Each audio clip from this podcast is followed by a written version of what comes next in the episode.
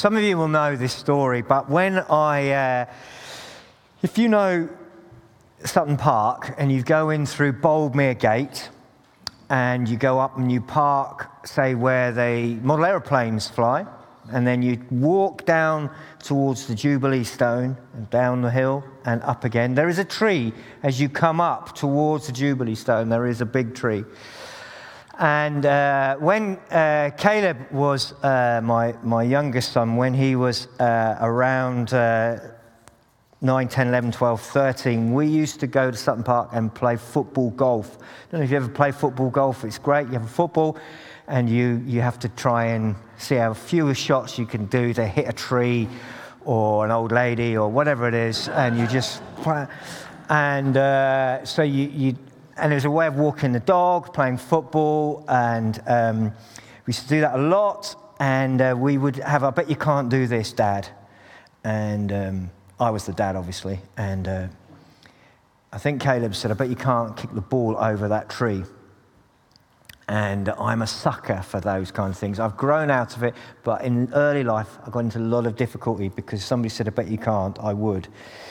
Uh, anyway, I had a go, and a ball got stuck in the very top of the tree. And I promise you that for 10 years, if you walked in the winter and you looked at that tree, you'd have seen a football up there, and you said, Some poor kid has lost that football. And it was my son's football, and it was me that put it up there.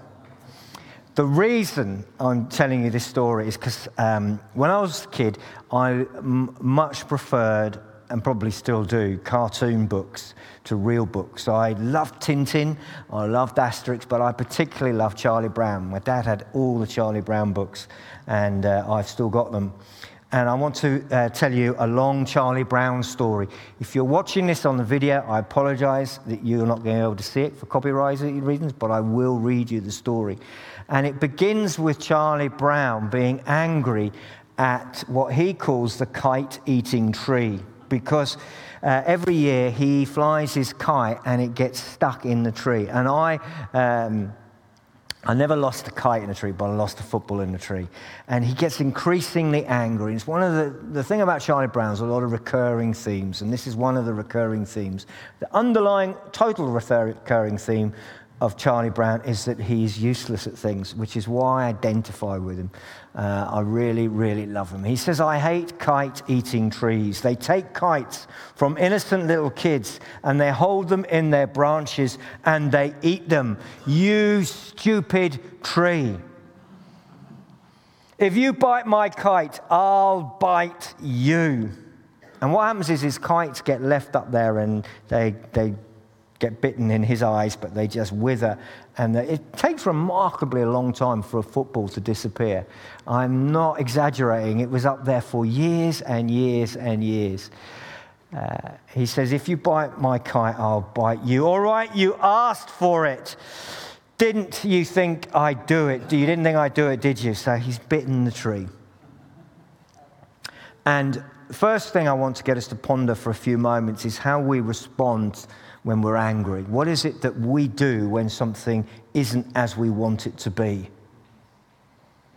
And do we fly off the handle and say things or do things that we regret? Anyway, a few days pass, and his sister comes in and says, Here, big brother, you got a letter. It's from the Environment Protection Agency. It's something about you biting a tree. Charlie Brown says, Do you always read my mail? She says, Do you always bite trees? I can't believe it. He's reading the letter and he says to Lucy, I can't believe it. The Environment Aid Protection Agent is after me just because I bit a tree.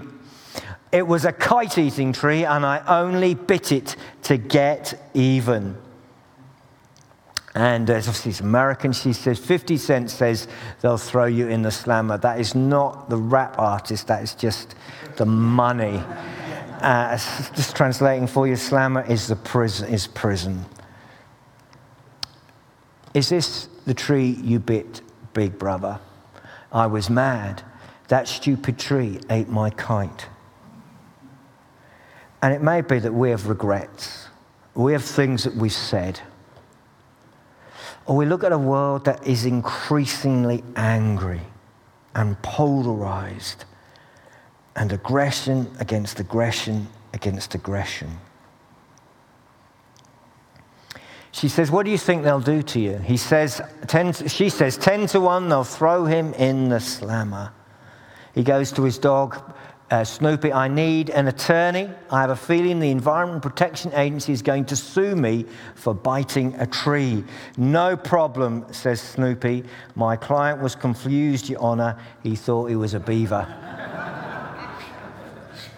Sometimes it's difficult to explain to people why we've done things. I think I'll run away, says Charlie Brown. She says, Are you the kind who runs from a problem, Charlie Brown?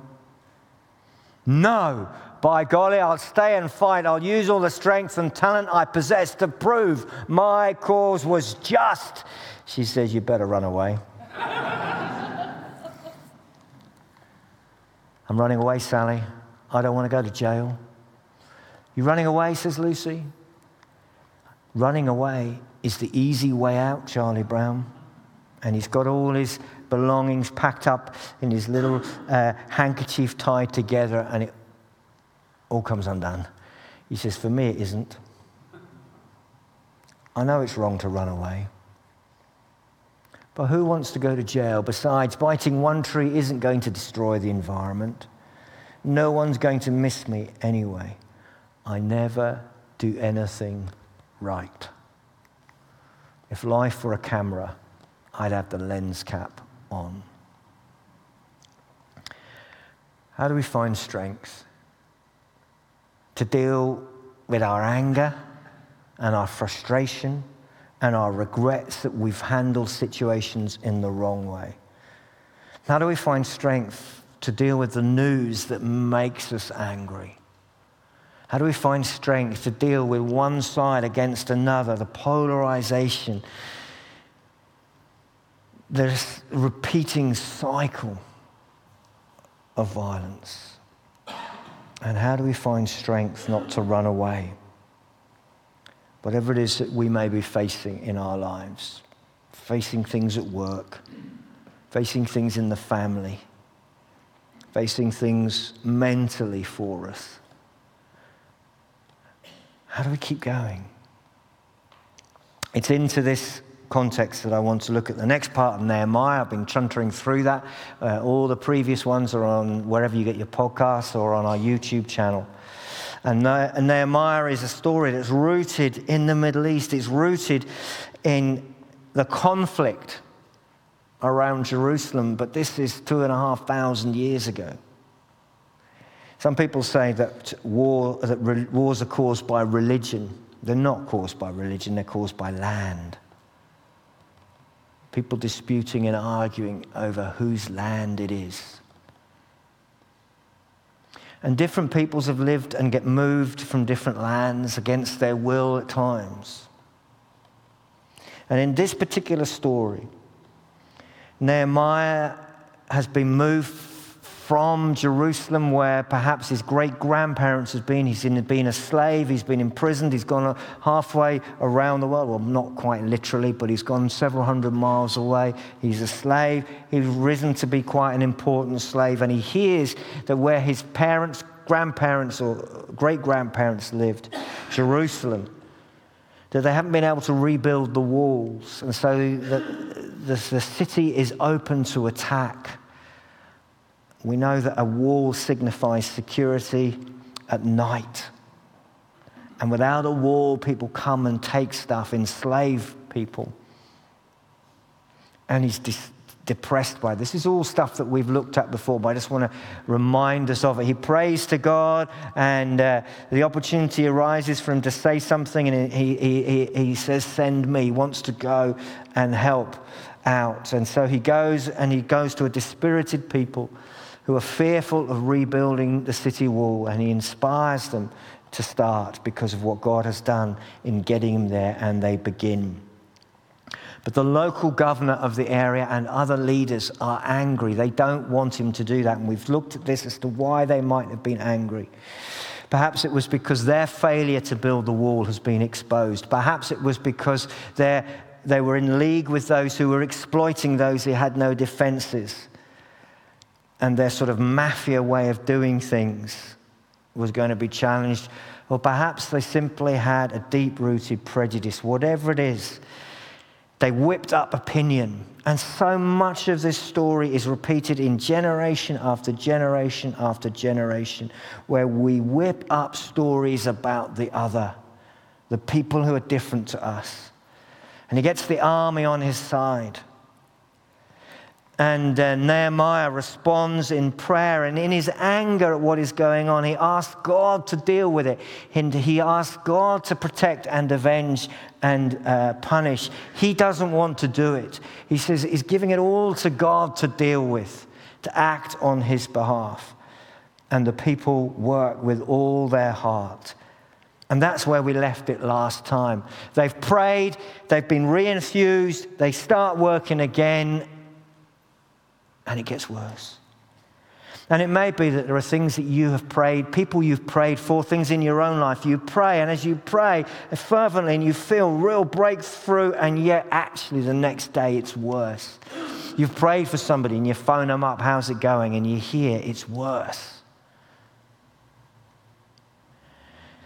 And Nehemiah has prayed, but the resentment towards the building of the wall has got worse. They plotted together to come and fight against Jerusalem and stir up trouble. Two and a half thousand years, people were stirring trouble. What does that mean? It means you create a, an enthusiasm for violence by whipping up a hatred. It doesn't just happen. War and violence doesn't just happen in a vacuum, it's stirred up. And Nehemiah says, But we pray to our God. And we'll come to the and in a minute because he does two things. He prays and he does something. And I want to commend that balance to us. That if we're looking for strength, we need to pray and. Prayer is the priority. It's the first thing. We've seen that already. How often Nehemiah prays. Sometimes he prays and nothing happens for months. Sometimes he prays and things get worse. But he keeps on praying. What kind of things might he be praying for? Praying for wisdom. God, will you show me what to do? Praying for strength. God, will you help me to do this, to carry on, to fulfill what you've asked me to do? For deliverance. God, will you keep me safe? Will you lead me into where you want me to be and set me free from my enemies? And maybe we pray for forgiveness. Lord, will you not only forgive me, but will you help me to forgive others? The cycle of violence is perpetuated when we refuse to let go of our anger. And part of what we do is to pray, Lord, well, you know the Lord's Prayer. Forgive us our sins as we forgive those who sin against us. It's maybe the hardest prayer to pray. So he prays, but he also posts a guard day and night to meet this threat. There is an action. And sometimes there's a kind of false spirituality that says if you're going to pray, you shouldn't do anything else. If you're going to pray, you shouldn't take a pill. If you're going to pray, you shouldn't do anything. And actually, that's a false dichotomy. Because to do and use the skills, the intelligence, the acts that God has given us is part of what God asks of us. You know the, the famous cartoon of two guys sitting in a canoe on the edge of Niagara Falls, and one says to the other, Shall we pray or paddle? And the answer is both. You pray for the strength to paddle hard. He prays and he posts guards. He says to the, we're going to see what he does. He gets folks and he puts them up uh, uh, with swords and bows. He said, Stand guard over us. And we are to use God's equipping. We're to use what God has given us. Whether He's given us intelligence, we're to use it. We're to use our common sense. God, in an amazing creation, the brain. Uh, your brain is, is incredible. Uh, mine isn't so good, but yours is incredible. Use it. God, I think sometimes says, I gave you a brain. What do you think I gave it to you for? We pray and we do what makes sense. We use the discoveries that the brain has found over the centuries. We use electricity, we use medicine, we use the computer, we use our phone, we use what God has given us. We use our skills, we use our abilities, we use the things that we can do, and we use our resources. We pray and act. It is both together. And He prepares. He prepares for the attack that he's been threatened with. He's been told, and Sanballat's told all the uh, army, he's whipped them up to hate the people of Judah, the Judeans, what became in our language the Jews. But at this point, it's the people of Judah, the Judeans. But I want you to notice something.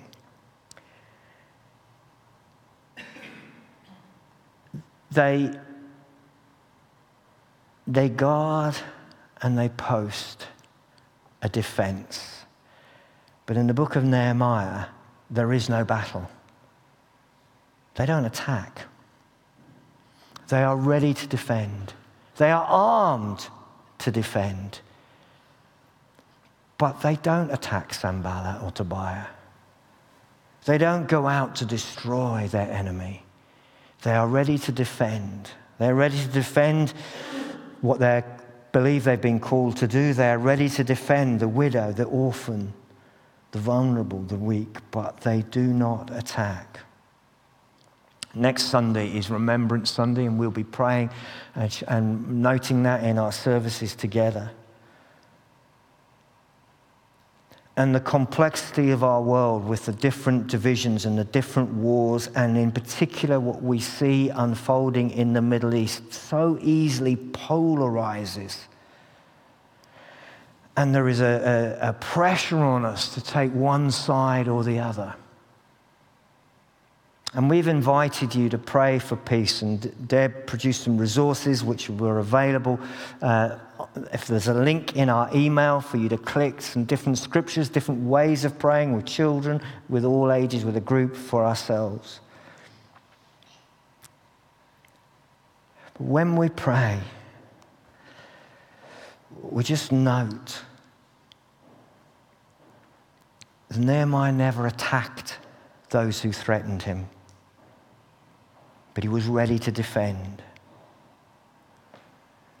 And maybe that is something that is so important for leaders to hear in our world today that we don't create peace by preemptively attacking people.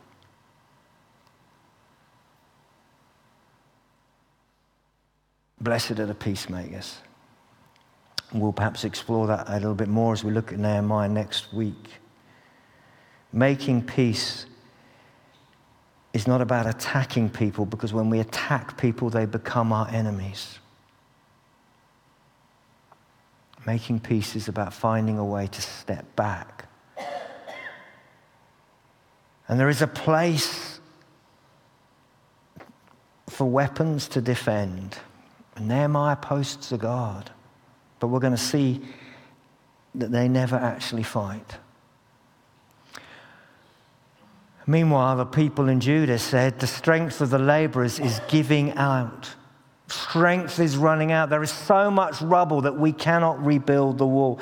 There are three ways in which their strength is running out. Even though they're over halfway into finishing the wall, they've nearly done.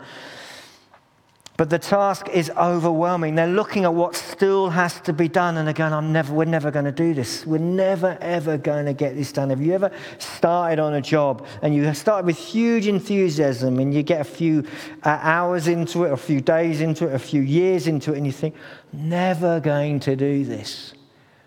Been clearing my mum's flat. My sisters have been absolutely brilliant. My mum collected things, as do I as do all my sisters.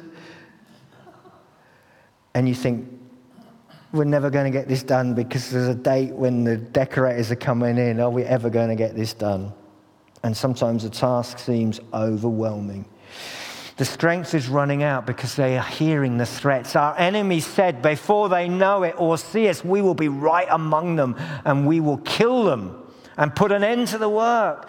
This is an incredible threat. We're going to come and kill you. We are going to come and kill you. And it's no wonder that that just saps fear and anxiety, saps strength.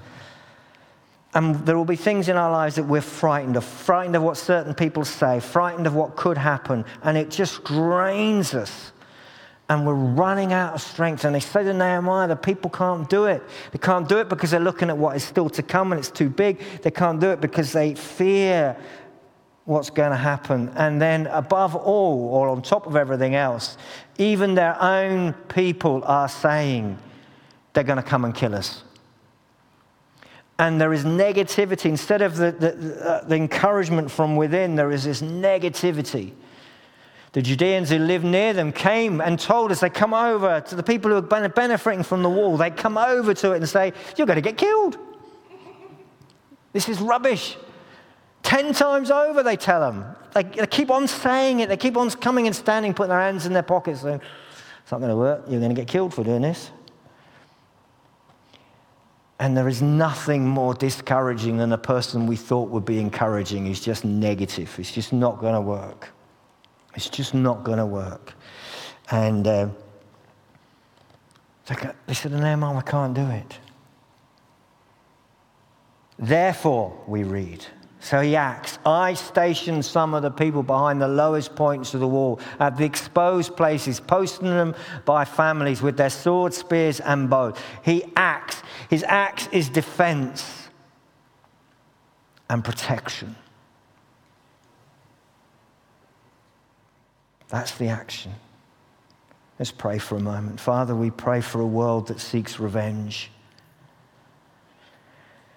We pray for a world that attacks to destroy rather than building reconciliation and forgiveness. Will you raise up leaders like Nehemiah who are ready to defend their people, but with courage and patience hold back violence, build peace in our world. Raise men and women of reconciliation, we pray. In Jesus' name. Amen. So, he not only does something practical, he's prayed and action. He does something practical. We're going to put some guards up. He then says, I have looked over these things over. I stood and said to the nobles, the officials, and the rest of the people, Don't be afraid of them. Remember the Lord, who is great and awesome, and fight for your people, your sons and your daughters, your wives and your homes. I just want to draw your attention that he tells them to remember. We've been looking as a church at Praying Like Monks, Living Like Fools, a book by Tyler Staton. We encourage folks to read it over the summer. Some of our small groups are looking at it. Biblically, uh, we are commanded, he says, biblically, we are commanded to remember more frequently than to obey. Do not, do, do not what am I saying? Let me just read that sentence again. More frequently to obey than to obey, to do, to not do, to go, or even to pray. Remember. It's true. If you look at the Bible, the number of times they're told just to remember. Because in the long journey of the spiritual life, we tend to forget, we tend to lose the plot of our own redemption story.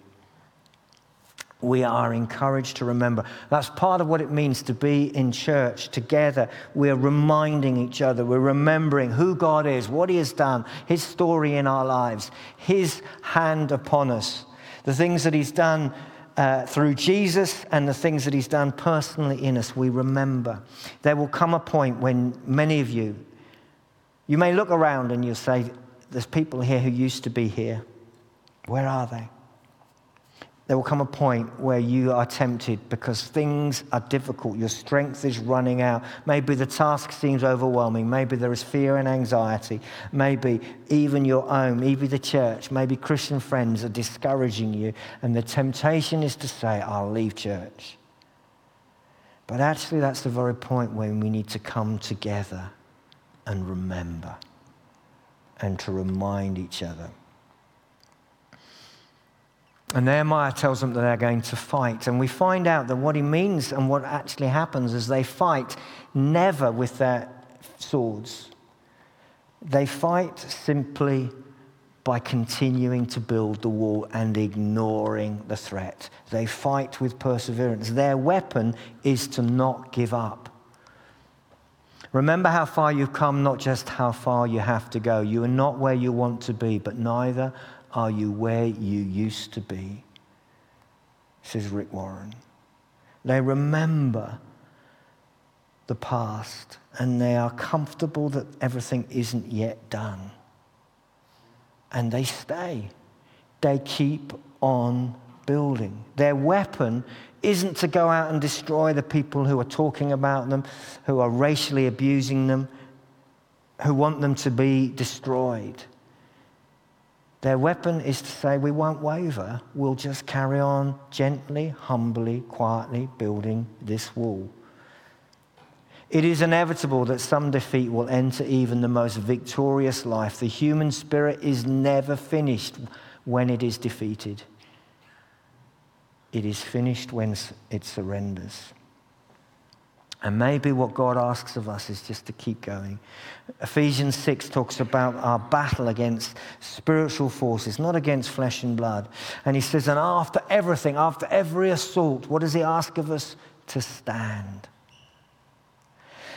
And we read that when our enemies heard that we were aware of their plot and that God had frustrated it, how had he frustrated it? He'd frustrated it because they hadn't given up, they'd simply put guards.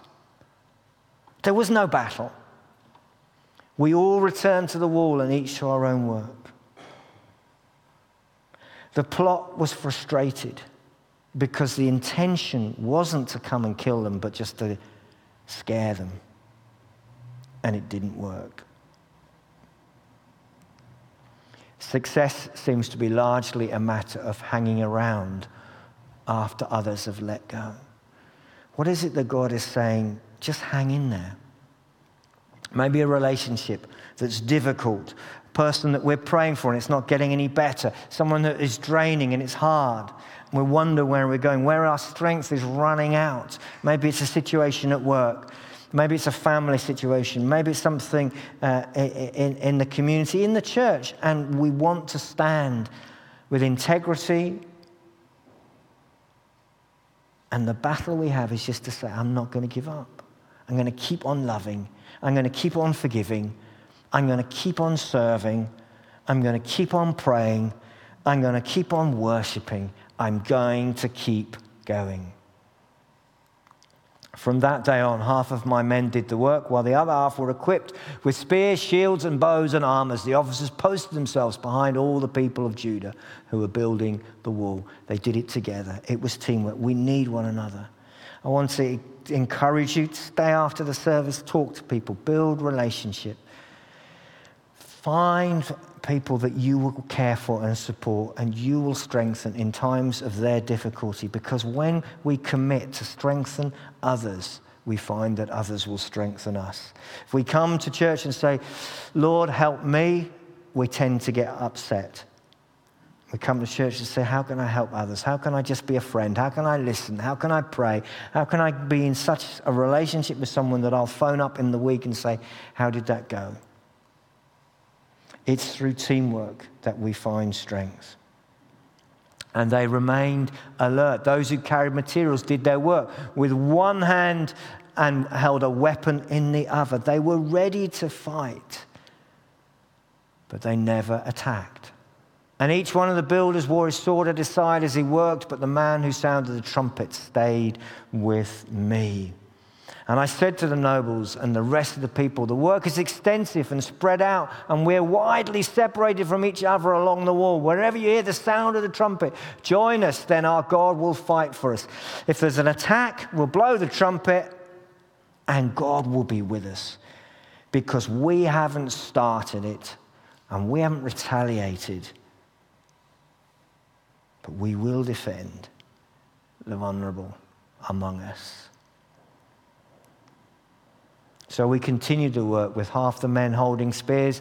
From the first light of dawn till the stars came out at night, they just stuck with it. It was hard. And serving God and following His purposes for us in the relationships we've been placed in is difficult. And we feel drained. And we want to give up. We want to walk away. And that time I said to the people, Have every man and his helper stay inside Jerusalem at night so they can serve as guards by night and as workers by day. Feel the fear, feel the anxiety, feel the danger. Neither I nor my brothers, nor my men, nor the guards with me took all our clothes. Each had his weapon. They just didn't even go to bed. Uh, it, it, they went to bed in their clothes. Even when they went for water, they were ready. But it doesn't happen. In a moment, Sam and the band are going to lead us in responding to God. I don't know what it we're weary of. I don't know where our strength has run out. I don't know what it is where we want the energy to forgive rather than bite the tree. I don't know where it is that we want to find the strength not to run away. We pray. Everything comes out of prayer. We start with prayer. And then we remember and remind ourselves in the community of God's people, in the songs we sing, in the readings we hear, in the things we read week, day, weekly, day by day, we remember who God is. And we fight with perseverance, not hurtful words, not aggression, not manipulation, not coercion, not lying, not bullying we fight with the weapons of love, the weapons that we see Jesus. Jesus also speaks into this community that's oppressed at that time by the Romans. And he tells the people to love their enemies. We fight with an enduring love. That's our weapon. And we build relationships with one another. We offer ourselves to listen and care for each other, whether in small groups, whether on a Wednesday night, whether in just relation amongst people you meet tonight. And we stay alert. We're ready for difficulty. We're not surprised when things are hard. We're not surprised when it's hard to follow Jesus. But we have a confidence in God. So, three questions to ask us to reflect on for a moment or two. Firstly, what do we need to remember about God? That He's good, that He's loving, that He's merciful, that He's gracious, that He's compassionate, that He's slow to anger, that He's forgiving, that He's abounding in generosity. That He has saved us, that He has helped us before, that He's answered our prayers before, that He's never let us go. What is it that we need to remind ourselves in, in the midst of conflict? And then, what weapons of aggression are we to lay down, and what weapons of perseverance are we to pick up? I'm going to ask um, band to come and join me, and I want to pray into these things. Let me just get some words.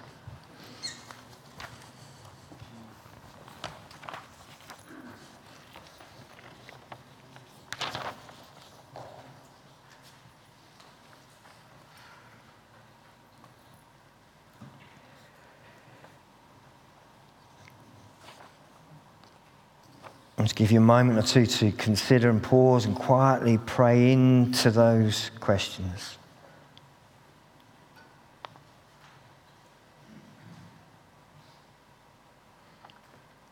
I'm going to put alongside them a prayer, which in a moment I'm going to invite you to say with me if you wish.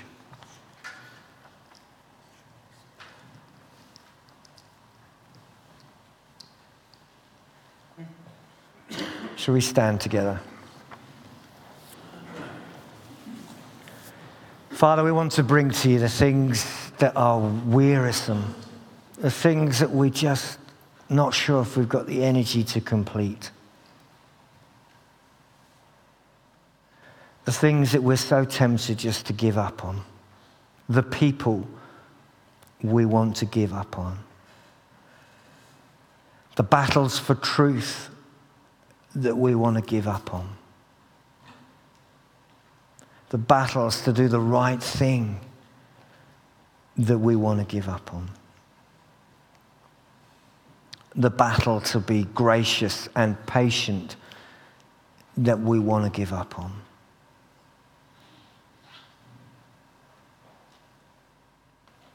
Father, we're weary. Will you grant us your strength? Help us to remember you. When we're tempted to fly off the handle, when we're tempted to give up, Help us to remember you.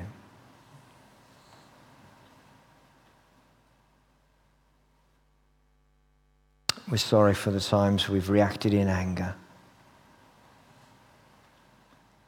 We've tried to hurt. We've tried to win.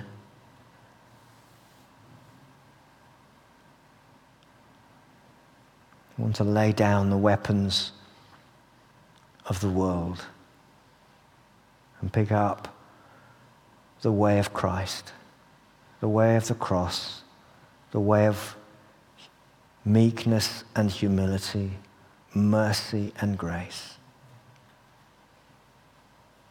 And help us, after everything else, to still stand.